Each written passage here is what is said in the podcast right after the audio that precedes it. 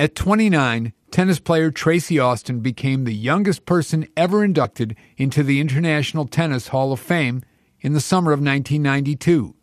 She was also one of the youngest, at 14, to compete at Wimbledon, facing Chris Evert in 1977. I really never thought that I was going to win that match, so I just kind of went out there and, and kind of enjoyed the experience. Austin never did win a singles championship at Wimbledon, but did capture two U.S. Open titles in 79 and 81.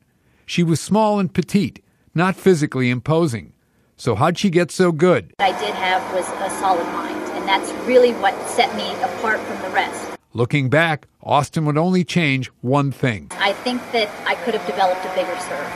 And the serve is such a critical part of the game, particularly now. That's a July moment in sports history.